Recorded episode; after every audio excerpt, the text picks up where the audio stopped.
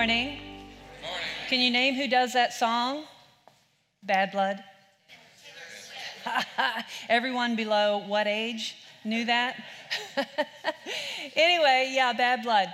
Uh, we're in a series called Family, and uh, everything that we're about around here, uh, our purpose is to, uh, to rebuild and to build healthy families. Because research will show you that the well being of every person involves being in relationship, having meaning in your life, and having security. And uh, family is God's design to meet the deepest needs, the deepest longings in every human being. God's design was that the family would come together and provide those needs relationship, meaning, and security. Now, not all families follow God's design, do we? And a lot of times there's some bad blood in families. And, uh, you know, you don't exactly look forward to going to the Thanksgiving dinner or, the, uh, or maybe somebody's missing. You know, we all have uh, strained relationships, and we've been playing Family Feud, and it's been fun, and we're going to do that again. But the title of Family Feud, the name of that game, is a whole lot more like reality in life. Families feud. And the problem with that is that then, too often, probably 50% of the time, families split apart and there's strained relationships. And, uh, you know, you've, you've just got that person that just gets under your skin. It might be a mother or a father, might never ever go away. Uh, as long as, no matter how old you get, there's just that person. And so, what we're going to do today is we're going to look at God's word and God's way to, to kind of navigate through those troubled waters of strained relationships. And so, that might sound a little heavy, but we're just going to have first some fun family feud, okay? Uh, Mossers and uh, Pagets Come on up.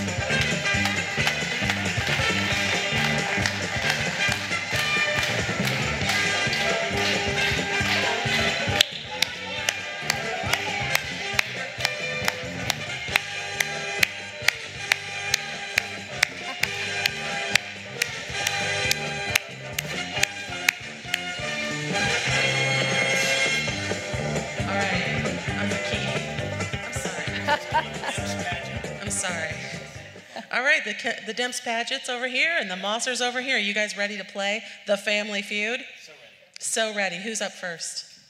Dad versus dad. Okay, shake hands. That's, he knows a little about everything, it's true.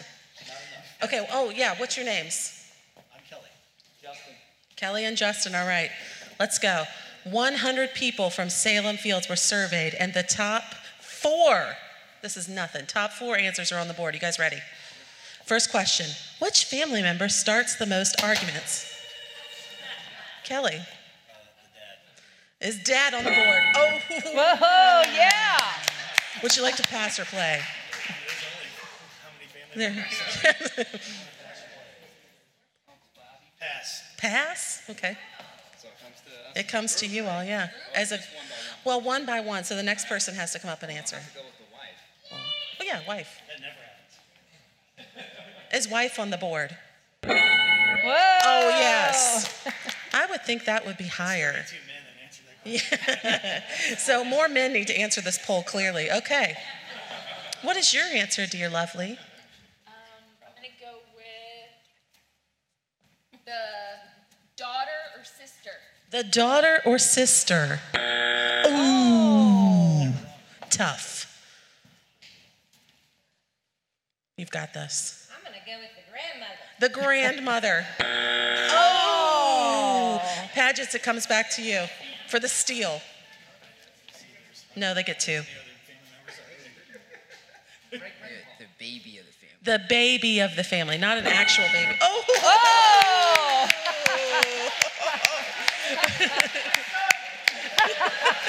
the Paget Demps take this one. What's the number four answer?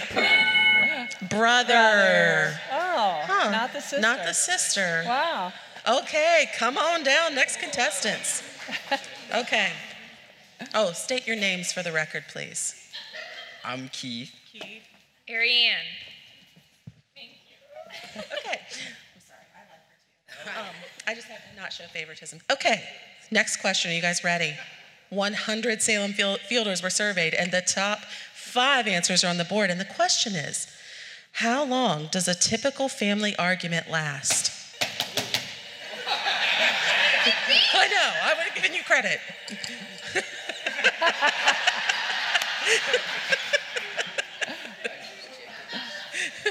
Does that I get it and mine beat? I think it's Ariane. We'll give it to you this time. What's the question? Oh. How long does a typical family argument last?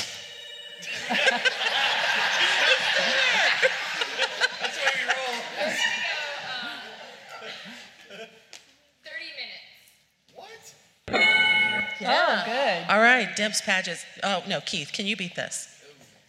Don't don't talk to him, yeah. Texting and stuff, so. About an hour. Because there's there's texting and stuff. Okay, you gave him an answer. All right, you guys gonna pass or play?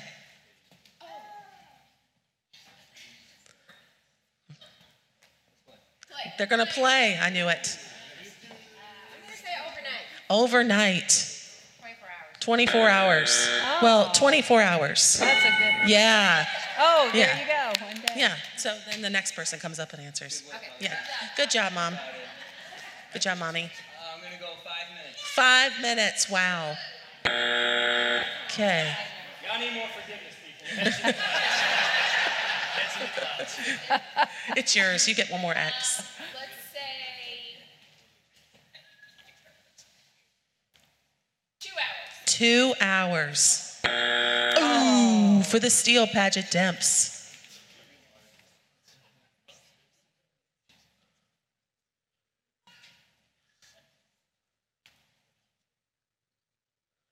Oh, wow. Okay. Get it, girl. She says 12 hours. Wow. Okay. Mossers, you get the points. Let's see the rest of these answers. Number, yeah, 15 minutes. Wow. 10 minutes. Gosh. She was right. they were having an argument started by the All right. Let's have our last contestants come up. Please state your name. Kaylee. Kathy? Kaylee and Kathy. You guys ready for this? This is double the point, so it's real important, okay? This is for everything because you don't want to lose today. It's bad. Name something you might do to make up after a family argument. Something flew off of that, okay? Okay, what do you say? Kiss. Oh! Top, that's strong. Player pass. We're gonna pass. They're going to pass. That was smart. That A lot of was, answers up there. yeah. Uh, flowers. Flowers. Ooh, yeah. You? You, he's got me. Food. Food. Yeah. There you go. Apologize. Oh, good one, that is Kaylee. really smart, Good one, Kaylee. Kaylee. Yes. Wow. She just wins for that. Um, what do you do to make up, in quotation marks, after a family argument? Okay, so movie. Movie? Ooh. That's what I do. That was a fail. You're off to by It's myself. mine, right?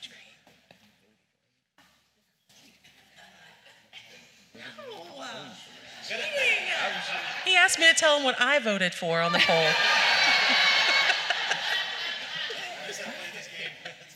Donald Trump. Oh, He's. It's a lot of points, man. Can we pass now? Yeah. Come up with something. Just do it. All right. What do you do? Oh, that's good. Congratulations. Kisses. That's, that's, what- that's the point. All right, it's a tough one. Ah, you gotta come up with something. eight, Alright, can you seven, Repeat the question. six, Wait. Name five, something you might do to make up after a family argument. three, Oh. two, one. taco? Did I hear taco? Oh, talk. Okay, you guys are out. Let's see. What can, what can you do over here? We're gonna go with forgive and forget. Forgive and forget. Sweep it under the rug. Oh. oh.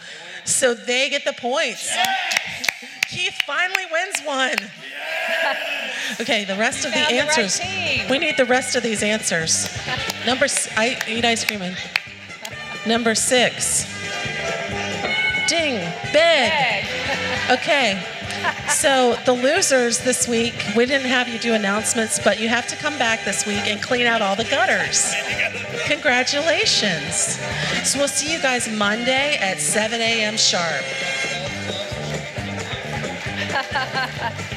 I'm kidding. I'll tell you, the Mossers, man, they're wiping up, aren't they? It seems like they're back every week. Oh, they lost? Yeah. Oh, wah, wah. Sorry, you guys. well, that was fun, wasn't it? And you noticed those, uh, those answers? They were all about fighting. man, they had the kids and the ladies and babies and everything. Well, the game is fun, that's for sure. And I do think that we need to laugh at ourselves a little bit more, don't you? I mean, some of the arguments that we have are pretty ridiculous. Some of the reasons that we fall out in our relationships are so minor, but there's something so much deeper that we're really not looking at. And the saddest thing, you know, the saddest thing is that family members can, can inflict some of the deepest wounds on each other uh, of anybody. And I think the reason for that is because we care more. We care more about what family members think. And, and we really need to because family is the tie that binds us together. And when that's severed, we're out of balance, we have disharmony, there's unrest, there's just something that's nagging at us all the time. So Nehemiah said, We need to rebuild our families. We need to rethink this. We need to look at what we have. Things sometimes get in shambles. A relationship can be strained or it can be severed. Maybe you never had that relationship in the first place. It was a biological parent. Whatever that is that just kind of nags at you, that's what we're going to look at today. I have seen so many fi- family dynamics through the years. It's almost like I can, uh, I can just see it without even trying now because I've worked with family dynamics so much. But not only that, I've done extensive research on my own family and my own life and where I fit in my family. I did a 60 page paper one time on my family. I was in graduate school and I sat down with my grandparents. They were still living and I recorded them and I asked them all kinds of questions. And then I had this other family that was kind of my control group and I wondered why this was happening in this family and this was, and I learned so much, but I took the time and spent that time with my grandparents and discovered my family story. And so I found it fascinating. And uh, so I've, you know, what I'm telling you is not something I'm telling you. It's something that I have done. Uh, if this were not interesting, then Ancestry.com wouldn't be so big, right? And we can find who we're tied to back in the kings and queens and our bloodline. But the emotional connection between family relationships often gets uh, ignored. We kind of put, put that away and kind of pack that away because we don't like looking at that stuff. But the reality of it is the good, the bad, and the ugly is all part of our story. I find so often that people don't want to talk about the ugly. But the reality of it is that's what made that's what made you into who you are as well. You know, I heard one time and I don't know if this is true or not, but I heard that Thomas Jefferson took the Bible and he went through it and he cut out every part that he didn't like. And so he had a Bible filled with just stuff that he liked. And a lot of times, that's what we do with our family story.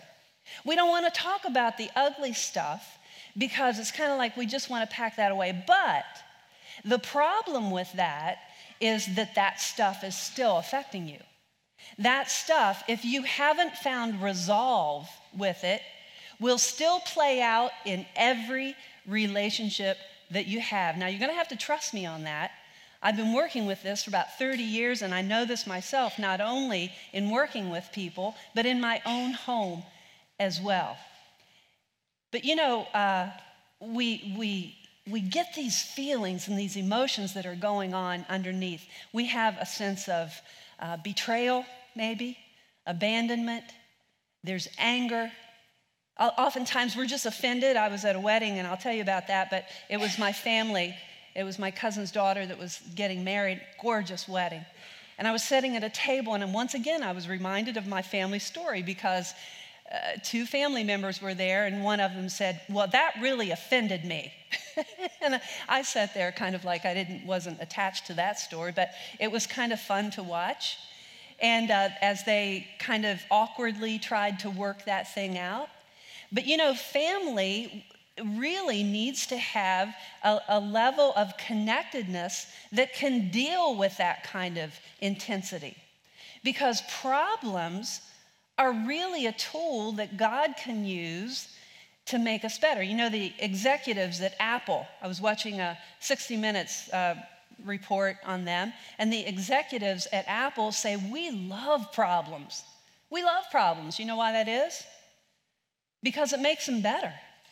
I mean, we wouldn't have what we have today with everything that we have iPhones and every iPads and all of that if it weren't for a lot of problems that Steve Jobs had. I watch him, I watch his life. I'm so fascinated by his life and how he did his life and how that came out of him.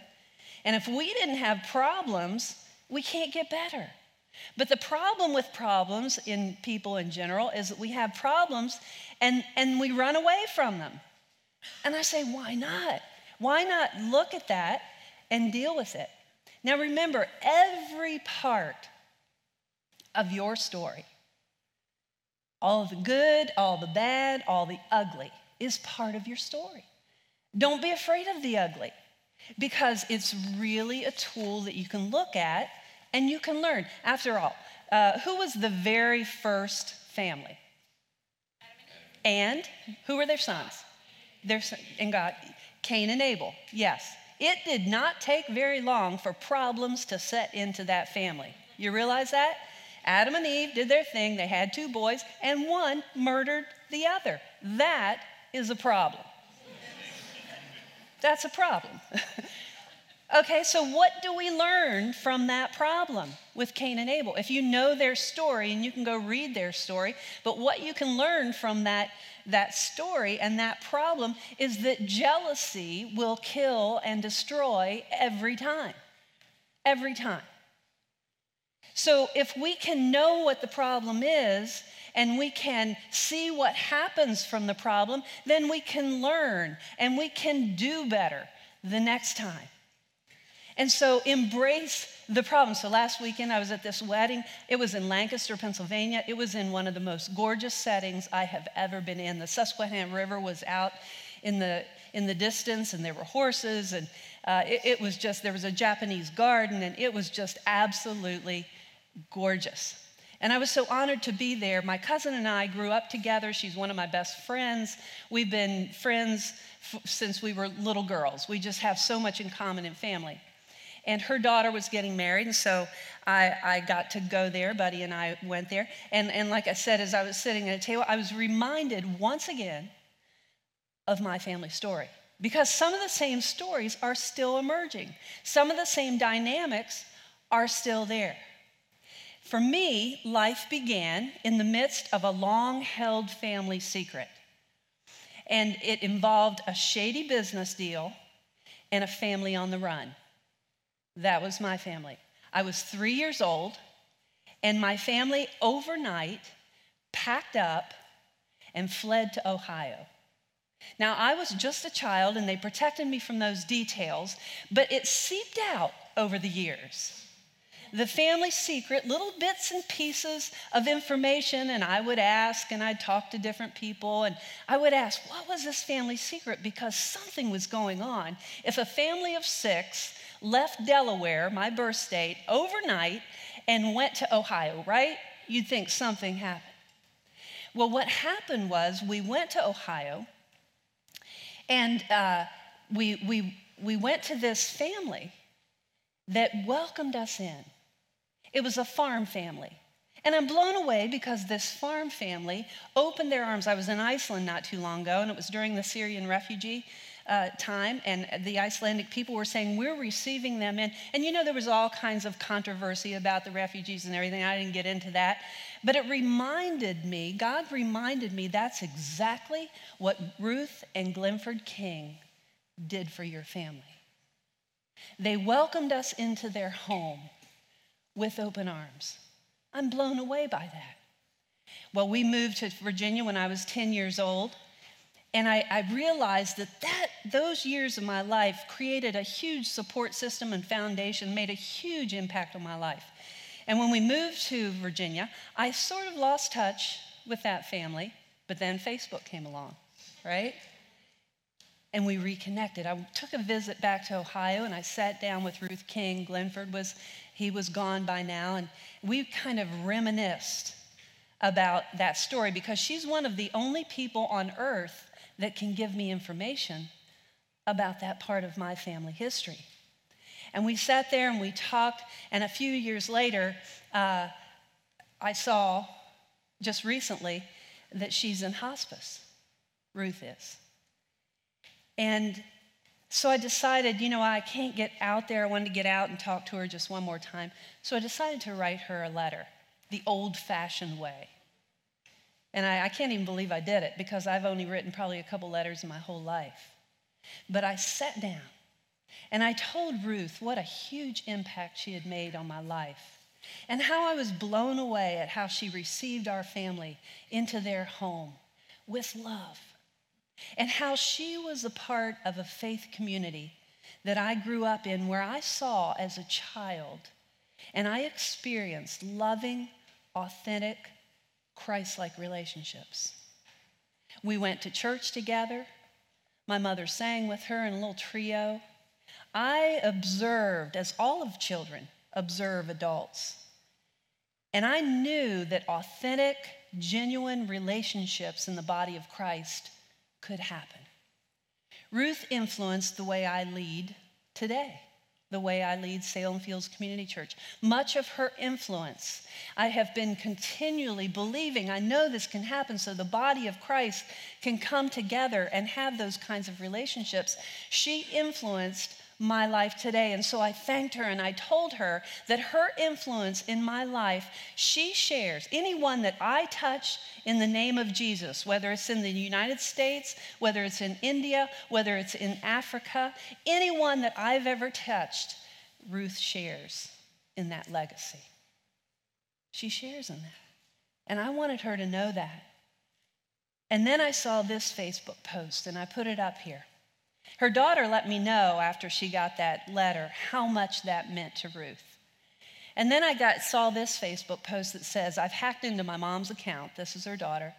And she said, I wanted to thank you, her friends, for the cards and visits in the last weeks. Her heart continues to weaken by the week, and she sleeps much of the time, but she still very much enjoys short visits, cards, and personal Facebook messages when she's awake. Your encouragement and God's grace has kept her spirits high through this journey of walking towards heaven. Now, this is the part that just went to my heart. It's a joy.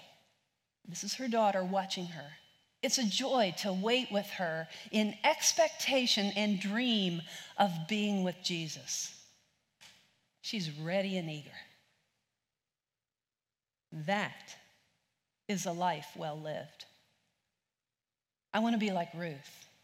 When I'm knocking on heaven's door, that's the kind of spirit that I desire to have, however that ends for me. And I got to tell you, that didn't just happen by Ruth hoping that it would happen. See, she showed evidence of God's love in her life. That didn't just happen by Ruth hoping for it or going and saying, God, please, please give me peace. Please give me resolve. But God doesn't just dump it on us. That comes from a commitment to walk in His ways on a day by day basis so that He can shape us and remove all of that stuff in us that doesn't look like Him so that he can shape us to reveal his love. Do you hear what I'm saying? It doesn't just happen by God dumping that on us or our, us asking. Ruth committed in her life to walk in his ways and to allow, allow herself to change. And she's reflecting at the end of her life the love just the way I saw it when I was a child. What that means is our, our, our pride sometimes needs to take a pounding. And we're not always going to get our way when we read the Bible. We're not going to cut out those parts that we don't like in the Bible. We're going to live by it and let it change us. It comes by making daily choices to walk in the path that leads there.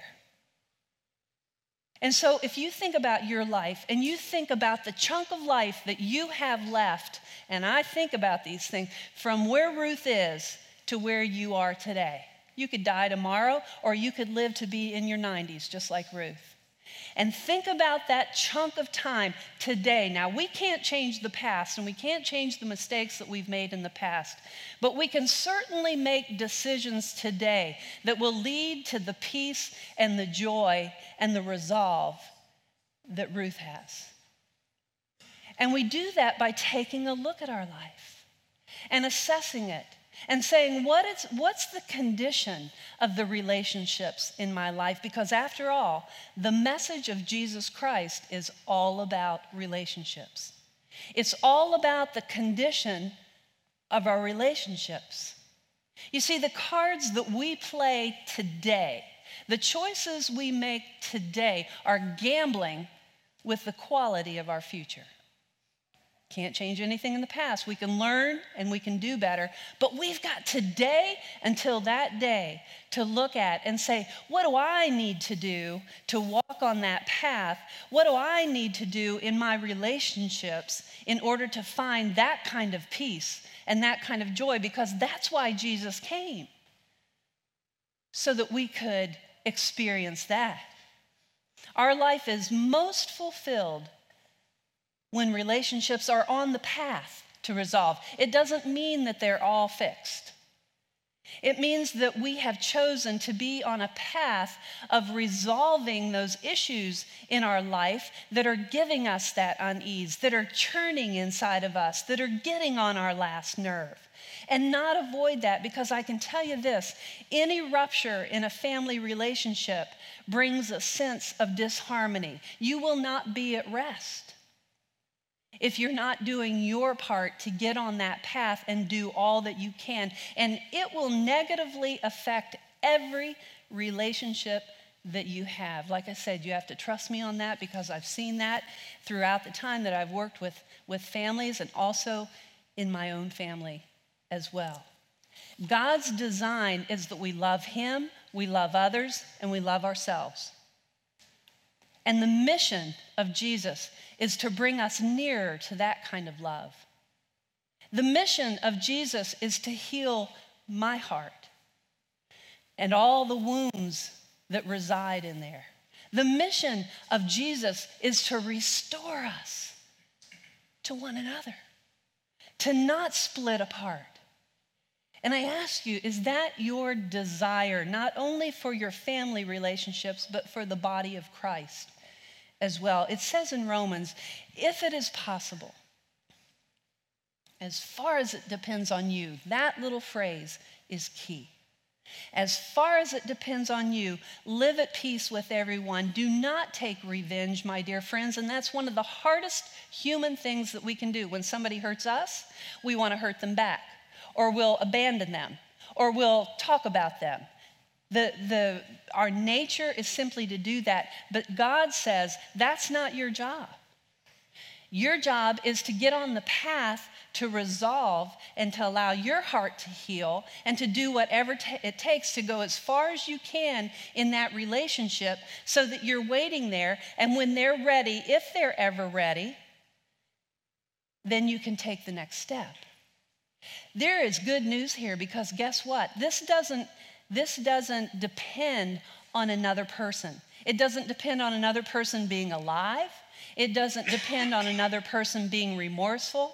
It doesn't depend on another person finally saying and acknowledging how bad they hurt you. It doesn't depend on another person, it depends on your choice and what you choose to do. But the Bible clearly says if it's at all possible, as far as it depends on you. And then it goes on in Hebrews to say, work at getting along with each other and with God. Otherwise, you'll never get so much as a glimpse of God. That's out of the message. You see, God's way is to be resolute in seeking resolve. Resolve. I'm not talking about resuming a relationship, I'm talking about resolving a relationship. Peace doesn't just happen by itself. It's something that God's, it, it, it isn't something that God simply gives us, and He requires something of us. I love this quote. It says, Peace is a beautiful thing. We all want peace, don't we? But here's the kicker making peace, not so much. Because in order to have the byproduct of peace, we have to walk a path that we might not like so much. But the question is, am I willing to walk that path? We get to choose that. So there's two things very quickly I just want to say to keep in your mind. First of all, seek to resolve. This is what the word says. Seek to resolve. Do your part as far as you can. It doesn't mean that you'll resume that relationship, it just simply means that you will do everything that you can to take it as far as what the word tells you to take it. I asked Buddy if I could tell you this, and you don't know this with our public life, but in our private life, for many, many years, there were things in our relationship that I was taking, and I took it for a long time, but they really didn't belong to me because Buddy's biological father had been severed from his life. And it took us both together a long time to figure out what was going on. And Buddy began to say, you know what? I need to resolve that. I mean, there were things that uh, his parents had done to try to get him to forget about that. And we love his parents. We've got a wonderful relationship. But kind of the family secret was let's just not talk about that. Well, that came out in our relationship. And so we began, we started figuring it out. And I challenged him. I said, Buddy, why don't you begin to pursue that? So he began to talk to his mom about it, and she really didn't want to at first. But then we had some wonderful conversations where we went and sat with her, and it was almost like she found some freedom in releasing the secret. And she began to find some healing with that, and their relationship began to change. And he began to pursue it more and say, Who really am I? And who he thought he, had a stepfather and who he thought his father was didn't turn out to be his biological father at all. And so he explored and he had some help to find out who that connection was. And he found out. And then he had choices as to what he was going to do with that. And he took it the next step. And I watched a transformation in my husband that blew me away he began to not kind of take those things out on me, and I decided not to take those things anymore. And he began to resolve.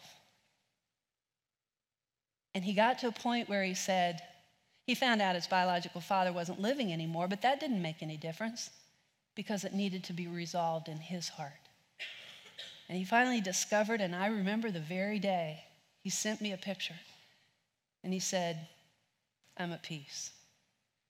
That's awesome. That's the place we want to live. But I'm telling you, it's not going to be dumped down on your head. It's going to be because you have decided to walk that path, to do all that you can, to take it as far as you can. Now, Buddy could take it further. He could go talk, he could go find his, his half brothers and sisters and blow their minds. He's chosen not to do that part. If he needed to, that would have been another step, but he's taken it as far. Do you understand what I'm saying?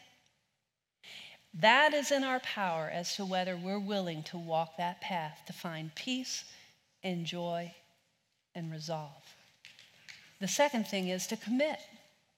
Commit to the godly principles in God's word, not to another person, but commit to God's word. Don't cut out those little pieces that you don't like of the Bible or of your family story. Take a look at it Making peace takes time and energy and struggle. The relationship may not go the way that you want. You may need to grieve the loss of someone in your life that doesn't want to have that kind of relationship. Yet when you're done, you know that you can have resolve and you'll live with peace. And I can tell you this you'll live with no regrets. I was talking to this man at the wedding, and the subject turned to my family, and I shared with him that I only have one brother left out of a family of seven. In Ohio, my parents went on, we had, I had a little sister, so there was a, a family of seven there, and, and one by one, my family members have passed away. It started when I was 15 years old with the death of my father. And I told him how my brother and I take these no regrets trips. It's just he and I left because both of us know that one day one of us is going to leave the other. And so we said, you know what? Let's just make the most of this chunk of time that we have together. And so we've been traveling the world. we've gone to Ireland, we've gone to Israel. We've, we do these no, and everywhere we go, we tell people about this no regrets trip, and, and people are just kind of interested in that. Well, this man said, he said, wow. He found that really interesting. He said, he said, I've got this huge family, but they don't have relationships like that. Everyone kind of just goes their own way. And I said, you know, I, I guess for me, it's the result of when you have those kinds of losses relationships become really, really important. And you want to savor all of the relationships and be resolved in the relationships that you have. But I can tell you this I've also had lots and lots of turmoil in my family as well. After my father died, my family splintered. There were divorces. My brothers got divorces. I lost my nieces, my nephews. There was conflict, and there were more deaths. My sister's substance abuse created turmoil in my relationship with my mother. And I messed up a lot. I didn't do everything right, but I can tell you this I was committed to those relationships and I had to learn. Because here is what I believe family is worth fighting for. It's worth fighting for. I want my grandchildren to know that I have fought for my marriage, that I have fought for God's word. I want them to know that. Last night, my granddaughter came to me weeping. She said, Nan, I'm so sad for your story. And I said, Gracie, this is your story too. We can cry together the good, the bad, and the ugly. And I want her to pass this on down through her families. I want her to know that you can look at the ugly and you can learn from that because it's part of our story. And if I've succeeded there, that's all I care about. You guys are just a bonus. You just are. I messed up a lot, but I never gave up on that commitment to push towards resolve. And one by one, my family members died. And it was painful when my, my mother died. And then my sister died. But I had peace that I had done all that I could to restore those relationships. It was horribly painful. But I have no regrets. And when I was grieving those losses, that helped. That helped a lot. Because I committed to God's word and godly principles, and the hurt went deep in all of us. But God's peace reached down into my heart like nothing else could as I grieved. I want to tell you guys, there is nothing like knowing that all is well with your soul. That is the ultimate natural high in life. So the man at the wedding said, he said, Well, wow, God must have equipped you to deal with things that I've never had to deal with. And he said, There must be a reason in that. And I stood there and I thought, you know, I wouldn't have chosen to have all of those losses in my life. I wouldn't have chosen to have had a life characterized by death after death and being left behind. I wouldn't have chosen that, but you know what? Maybe there is a reason why that has been my life. And I began to think about that and I thought maybe he said he said, "You know, it's it's so you can help others." And I thought, "Well, I don't really want to go through things like that to help other people." And then I thought, "Well, maybe Maybe that is. So here I am today. And I'm telling you guys a few things from my experience that I think truly can bring no regrets in your life. You've got a chunk of time from today to wherever, like Ruth, whatever that chunk of time is. And you can make choices in your life today that will bring no regrets. Do you ever put some thought into that? Do you ever allow God to reveal things to you in your life? Because I can't tell them, tell you what they are for you. I only know that I can challenge you. That's my job. The Holy Spirit's job is to bring someone to your mind or bring something to your mind that you can begin to think about or process. But here I am today. And I just need to tell you if there's a broken relationship in your life, if there's a troubled, conflicted, unresolved relationship in your life, you've got unfinished business. And anytime you have unfinished business, you will not find the peace and joy that comes along that God wants you to have. That person that gets on your last nerve, maybe it's time to look at them in a different way. Look at them through God's lens. Bury the hatchet. Choose a different path. If they don't want resolution, doesn't matter. You still have choices with that. Another thing, maybe I'm just simply here to remind you today that you do have someone in your life. I don't have a mom, I don't have a dad. I look at, I've been to some weddings and I've seen father daughter dances, and it still makes me sad because I didn't get to have my dad. But a lot of you still do. Maybe it's a conflicted relationship. It doesn't rely on him for you to find peace and joy. Your choice can be to get on the path and say, I'm going to do all that I can and take it as far as I can. And if he doesn't want to resolve it, it's okay. But I'm going to find that peace and joy.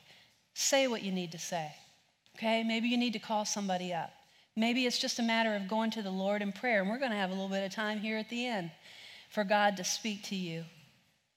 I don't know what it is in your life, but I would suspect that God's already brought something to your mind or someone. But here's my highest reason I want to bring God glory for what He's done in my life. That's all I want my life to be. Because He's brought me through some really, really tough circumstances. And I don't want to cut those out of my life because it's God's way of shaping me into looking more like Him. In Chronicles, I'm reading through the Bible, and sometimes it feels like sludge and I got into Chronicles 1, and it was like, oh, I got to really get through this. But Chronicles 2 has some golden nuggets in it. And this is what it says. And this is for you, this is for me. If my people who are called by my name will humble themselves and pray and seek my face and turn from their ways, their wicked ways, then I will hear from them, and they'll hear, hear from heaven, and I will forgive their sin and will heal them. We have a part to humble ourselves, to turn to Him, to commit to His way, not our own. The goal is no regrets, and it's possible. To finish life with peace and joy like Ruth, and to navigate through difficult family relationships with Jesus, with Jesus, and never give up. Never give up. You've been challenged. The Holy Spirit's been here. Your part? To simply listen to the Holy Spirit and obey, whatever that might be. Because I can tell you this peace and resolve and an up to date relationship with Him and with others. There's no better way. There's no better way to live. You know, I was thinking about that little prayer the other night. I don't, why, I don't know why it came to my mind, but we teach this to children. I learned it as a child, and it says, Now I lay me down to sleep. I pray the Lord my soul to keep. if I should die before I wake, what a thing to tell children. you know? But the reality of it is, you're not ready to live until you're ready to die. And when my father went to sleep one night, he never woke back up. And I know it was well with his soul. And so part of my responsibility is to share with people. You can have that too. You can have that peace and that joy that comes along with making choices today that will set you on a course of resolve. So I don't know what God wants to do in you here this morning, but we're going to have this incredible song. I love this song. Just forget about everybody else and just worship and just key in and listen to the Lord. If you want to come and pray, if you want to accept Jesus, if you're not walking with Him, if you want His strength, He will give it to you. Let's stand together and worship.